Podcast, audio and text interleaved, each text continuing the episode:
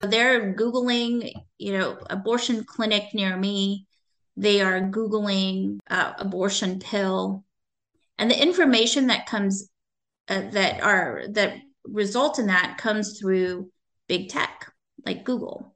And so when when Google or Facebook or whatever the interaction of big tech that she has in that moment censors, then all that they see, all they see is one option, and that is abortion. Welcome to Dear Jane. I'm Scott Baker. We hope to do things a little differently here on Dear Jane. Our goal is to talk with the pro life movement, but we're not going to be afraid to discuss hard topics and ask tough questions, and we're not interested in amplifying the echo chamber. We're not going to shy away from talking with people with whom we may not always agree. While I am strongly pro life and the producers of this podcast are staunchly pro life, we think it's important for the pro life movement to build bridges where possible and to learn what makes each other tick. If that thought makes you squirm a little, well, that's the point. What motivates us? What inspires us? What makes us a little uncomfortable? Where can we find common ground? Who's Jane in the 21st century? How do we reach her? Those are the kinds of things we'll be talking about here on Dear Jane. To kick things off, we're going to visit with Nelly Roach, who is the president of the Choose Life Coalition and Choose Life Marketing. Some of the things we'll talk about with Nelly her personal experience coming face to face with an abortion decision and the ongoing fight against big tech in the pro life movement. To get started, Nelly, tell us about how you became involved in the pro life movement. At age 18, I found myself pregnant, scared, and feeling trapped. I walked in a Planned Parenthood and sat down waiting for my appointment. What seemed to be months later, but only a few minutes, they called my name and I stood up. To turn left, I was to go to the counter and eventually walk around the corner to terminate my pregnancy. Instead, I turned right and I walked out the door. So, this is a Planned Parenthood facility? It is. It is a Planned Parenthood facility in Columbia, Missouri, where I still stay. When you when you walked in, when you got out of your car to walk in that door, were you a hundred percent certain that that's what was going to happen that day? Absolutely. And actually, a friend had dropped me off, um, and I walked through the door, actually excited. Hmm. I, I was going to take my life back. All right, that's interesting. So, but so then in a course of a, f- a few minutes, I mean, really, if you think about it, there's a seed of doubt planted. When, how to describe when and how that happens? So I, I sit down and I start to reflect. I start to reflect about my past, about the responsibilities uh, that were on my shoulders, and that was the key thing is the responsibility. I was raised to be responsible. That was our family mantra. And of course my irresponsibility landed me in that seat. And so i prayed because that too was our mantra growing up is that we prayed through our hard times and when that happened a realization of the real responsibility i had i believe god spoke to me that that very moment so you you started to realize a responsibility to the child. Yes. Yes. And and suddenly, I mean, describe the feeling. Was it just as you're sitting there, you it starts to well up within you, or take us into that moment? I felt like I was sick. I felt guilty and ashamed but it was a different kind of guilty and ashamed. When I first found out I was pregnant, the guilt and the shame was me and what I had done that was so irresponsible. Sitting on that chair, I felt guilty and ashamed for turning my back on another human being, that a baby that I had created. So yeah, I my shame had turned into something that I could fix so, a quick aside, let's just take a, a, pause right here. 31 years later, what emotions do you feel talking about this right now? I am so grateful. I am so grateful. My son is 30 and he's beautiful and he loves God and he knows the story And he is so committed to doing good in this world. Now, correct me if I'm wrong, please. It would seem, I mean, obviously, it's an emotional issue, even all of these years later, right? It would just seem, just talking about it, there would be a mix of um, pain, shame, regret. I mean, a whole host of emotions, right? But the first thing you just said was grateful. That's really interesting to me. That's that's the first thing you're feeling right now is grateful. So that's why I was curious to see what emotion you feel now 31 years later. You know, God is a faithful God. And through this whole journey, he pursued me. I rejected him. I felt like I could do it on my own. And at the end of the day, the emotions that well up in me is gratitude and being grateful that he is a God that is faithful and that he pursues us in all of our sins and our egos and everything that surrounds us. He pulls us towards him. And I'm grateful for that. I made a lot of mistakes, and every single one of those mistakes is because I was void of him and his character and what he wanted me to be. He had already assigned this to me. And he, even though I was not faithful to him, he was very faithful to me. So, yes, I'm super grateful because I also get to work in a space that I have used my journey to be able to be effective in. So that day, 31 years ago, you walk out of that Planned Parenthood and you commit the rest of your life that day forward. You become actively involved in the pro life movement from that day forward, right? No. no. no. Tell us what happens in the interim. So my heart changed, right? When I stood up and walked out the door, my heart changed in that I acknowledged and wanted to do good for my baby. And it was hard. It was so hard. I had to go home and to tell um, my grandmother and my mother. So that in itself is is a story by itself. But the journey started with me just trying to figure out what the next steps were going to be. And that is very scary for someone who's 18 years old and now responsible for another human being. So even though my heart and my determination changed from death to life, that path was difficult. How many was, years pass between that time and when you finally jump in with both feet into the pro life movement? So I met my husband, Michael, uh, when my son was about three years old and we married when he was about six years old. And so we lived pretty much a quiet life. He opened up a marketing agency and we started going to uh, dinners, you know, those networking dinners. And one of them, uh, well, actually, multiple of them were to the Vitae Foundation, which is a pro life organization, and they do amazing research work. And they held banquets that we were very interested in. So we would go. And each time that I would sit in that chair, I would remember my story, but I would set it aside. Fast forward, all of my children started school. I went back into the workforce in marketing and found myself trying to give back. So in our local community, there's a there's a lot of opportunity to give back to the nonprofits. But what I wanted to do was engage in it.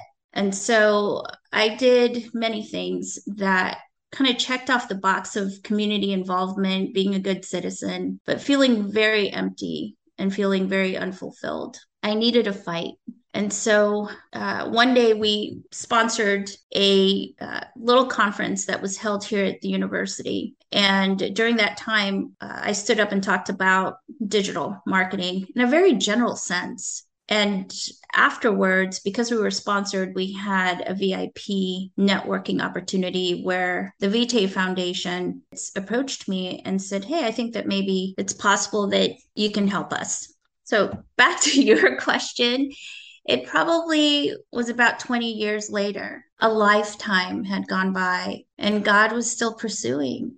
Fast forward about three months later, I was helping the pro life movement. And my part was uh, reaching her, the woman that was scared and trapped years before, was sitting and figuring out how to comfort her, how to give her how to give her options, and I found my fulfillment.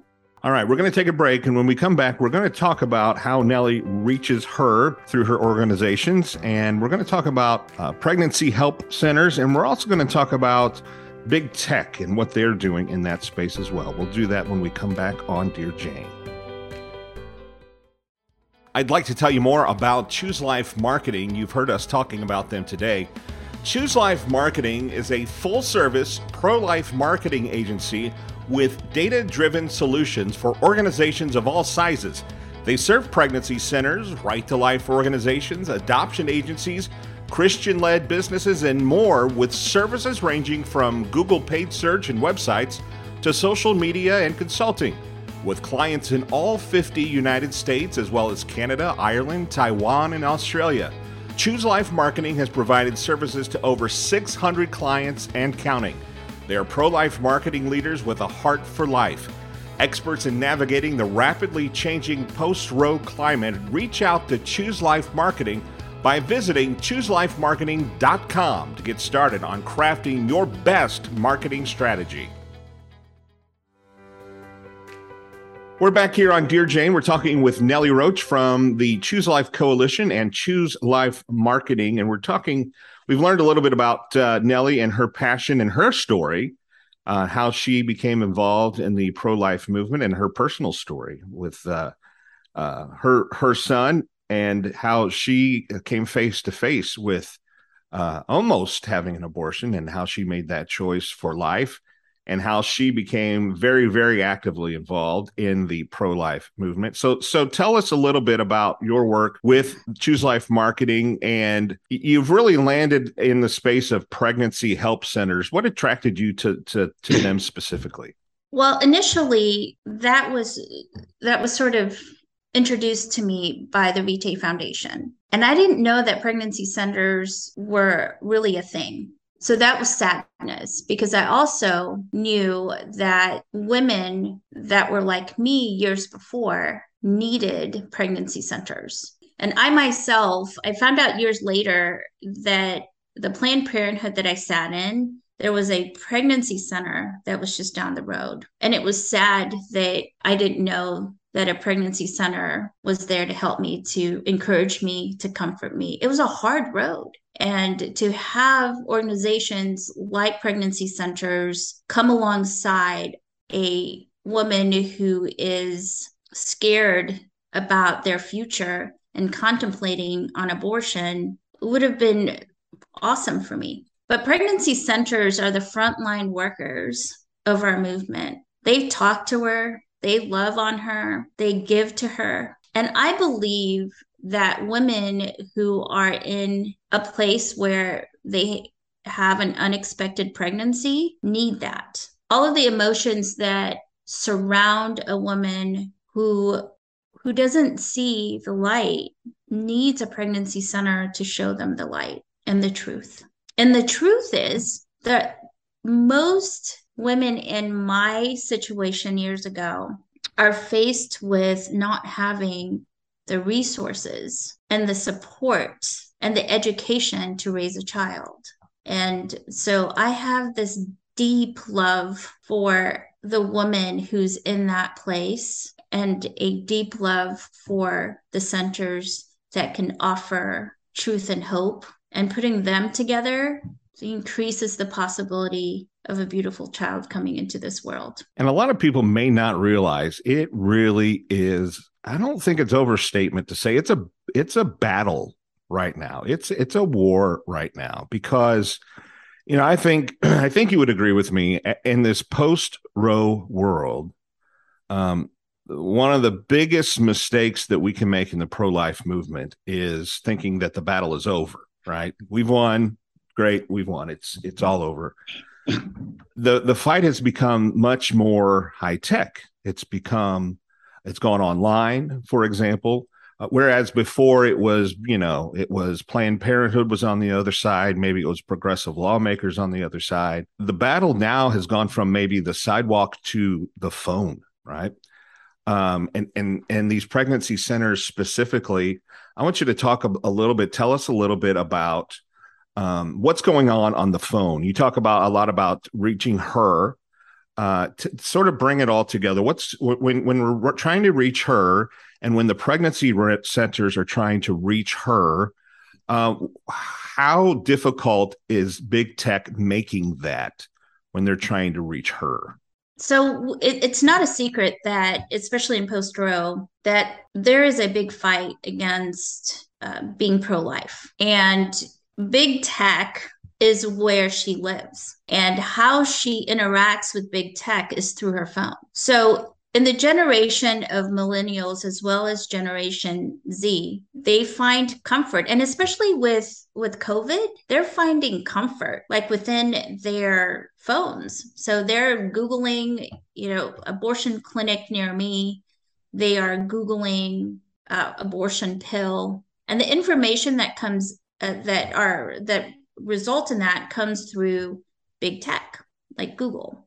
And so when when Google or Facebook or whatever the interaction of big tech that she has uh, in that moment censors, then all that they see are all they see is one option, and that is abortion. And so that seems to be an accepted culture that we have uh, in today's world. So big tech has a lot of power in this. One of the things I want to pick your brain on before we before we wrap things up. I think you bring an interesting perspective to the pro-life movement. One of the things we talked about how you've been into the pro-life space actively. It's been your everyday life now for about 5 years, right? Yes. Um, some of the people listening here, you know, they they've been in the pro-life movement for decades, right? So you're relatively new for some people. You come to it as a as a businesswoman as a, a marketing expert, that sort of thing. As you as you came into the pro life movement, what surprised you about the movement as you as you looked at it? Uh, what did you see that hmm, we do this well?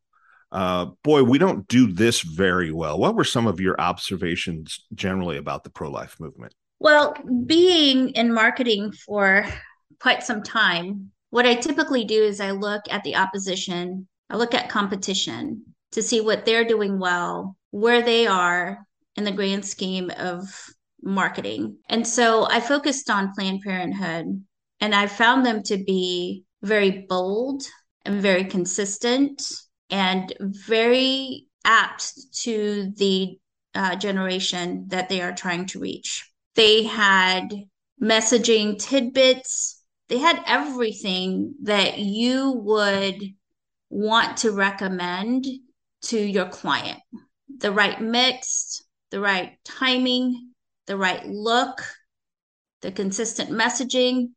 Everything was in alignment. When I looked in our movement, I saw very little of that. I saw big gaps. I saw that our messaging was outdated. We were following instead of leading. Reacting, you mean? Like what do you mean? Yeah, like like reacting. I, I had a friend who said it's like they're playing chess and we are opening up our checkers for the first time. It was just that far behind. And I felt that the pregnancy centers and the movement as a whole deserved better. Well, well, I'm trying to understand why we were just not as sophisticated or we were just too timid. What do you think? I think both. And one of the reasons I believe that was so is because of how polarizing this topic is. So it's difficult to go to your local marketing agency and say, hey, you know, I would really like to help. Uh, I would really like your help in providing marketing for my center, and we are pro life. Yeah, you can't just go to anybody. You can't just right. go to anybody. Okay. Yeah. And so I, I felt like those who were passionate about the pro life movement became marketers instead of marketers being passionate about the pro life movement. So I felt like there was a gap there. I had been in marketing for 20 years.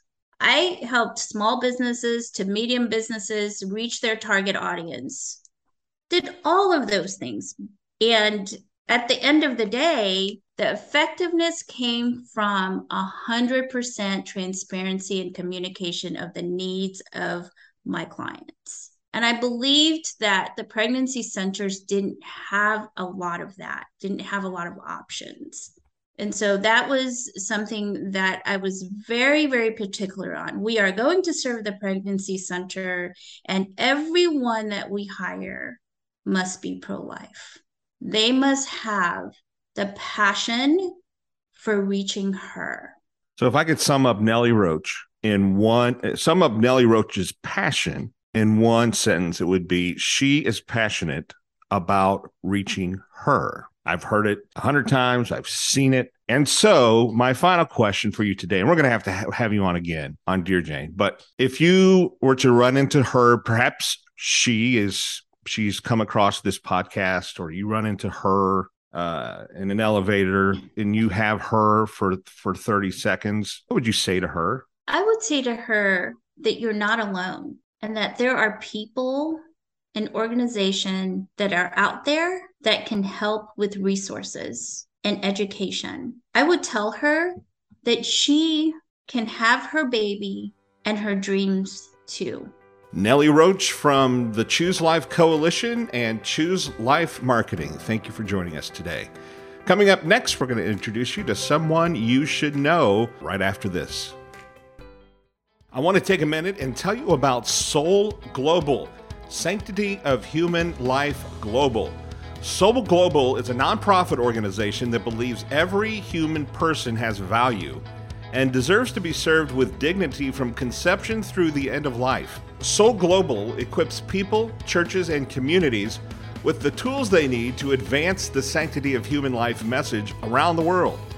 One of the tools they have is Soul Care, which is a complimentary online platform for churches and nonprofits to have an initial voice for the cause of life Churches and nonprofits can provide online counseling, life affirming education, support, and referrals to resources in their community through the Soul Care tool. And it doesn't end there. To learn more about the many tools SOHL Global offers, check out their website at SOHL Global. That's S O H L Global.org. In this edition of People You Should Know, we introduce you to Carolyn Klein, the executive director of Involved for Life Inc. and the Woman to Woman Health Centers in the Dallas area. Carolyn says when the first center originally opened in 1994, it started out just like most pregnancy help centers. But then they started to notice the need changing. As we began to to see and understand that um, the needs were greater than the services that we were offering. That's when they made the commitment to offer more medical services. And then we want to add um, the other services that women need to support their pregnancy. Much, many of what we were already doing as far as social services uh, within our center, but we want to add the medical services so that we can come come alongside women and we can be the first point of contact for women when they start looking for reproductive health services. We are committed to being a true competitor to Planned Parenthood but so much better. Now we're we're doing well woman exams. We're doing gynecological care. We uh, are doing obviously uh, pregnancy testing and uh, verification and confirmation of pregnancy. We are educating about abortion. I think much better than they do. Obviously, uh, we are also doing uh, post-abortion exams that. Um, abortion clinics are now referring to us and because we saw a need that women so often were not going back for those exams because they did not want to walk through the doors of that place again. Carolyn says it's that post abortive care that has opened up many opportunities for ministry. And that has just been the most incredible mission field for us to be able to minister to women when they are really at one of the lowest points in time in their life and be able to love them with the love of Christ and help them to understand that they are loved, that they are forgiven, and introduce them into post abortion care. For Women to Women centers, the medical services have always been a part of the ministry and mission. That for us has been our goal all along is what are women needing and how can we best minister to them? And one of the reasons that we offer the whole gamut is that we want a relationship that we want an ongoing relationship with a woman during her reproductive years. And we know that transformation doesn't happen in an instant. It happens, it's a journey. And so that's, we choose to be on a journey with a woman.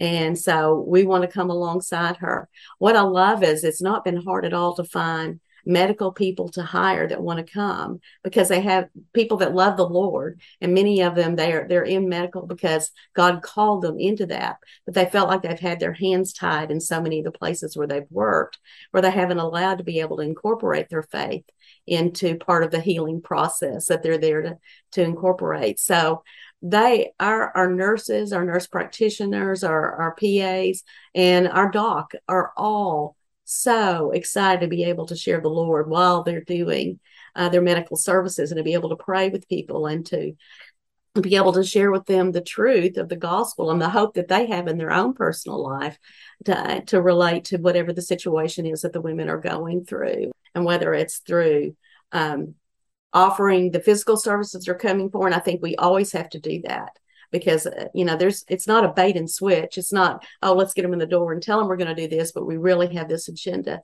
The agenda is to love people well and jesus did that in remarkable ways uh, and he did it by serving people with their physical needs their emotional needs and their spiritual needs. So that's our goal. As we wrap up this inaugural episode of Dear Jane, it's clear we have a lot of work to do in the pro life movement, especially for pregnancy help centers. There are so many lies being said about them right now, and they're the ones actually on the front lines doing the important work, and they're doing it well. We need to support these centers, and we need to help tell the truth about these centers. You heard Nelly and Diana say the same thing. Pregnancy help centers exist to help women and their babies, not only through the pregnancy, but with resources after birth. You won't hear that from politicians in Washington, and you won't hear that from some in the media. What Nelly told us about big tech is downright troubling, but collectively, we can push back and we must. Thanks for listening to Dear Jane. I'm Scott Baker. We hope you'll be back next time. Dear Jane is a production of the Choose Life Coalition. ChooseLifeCoalition.com.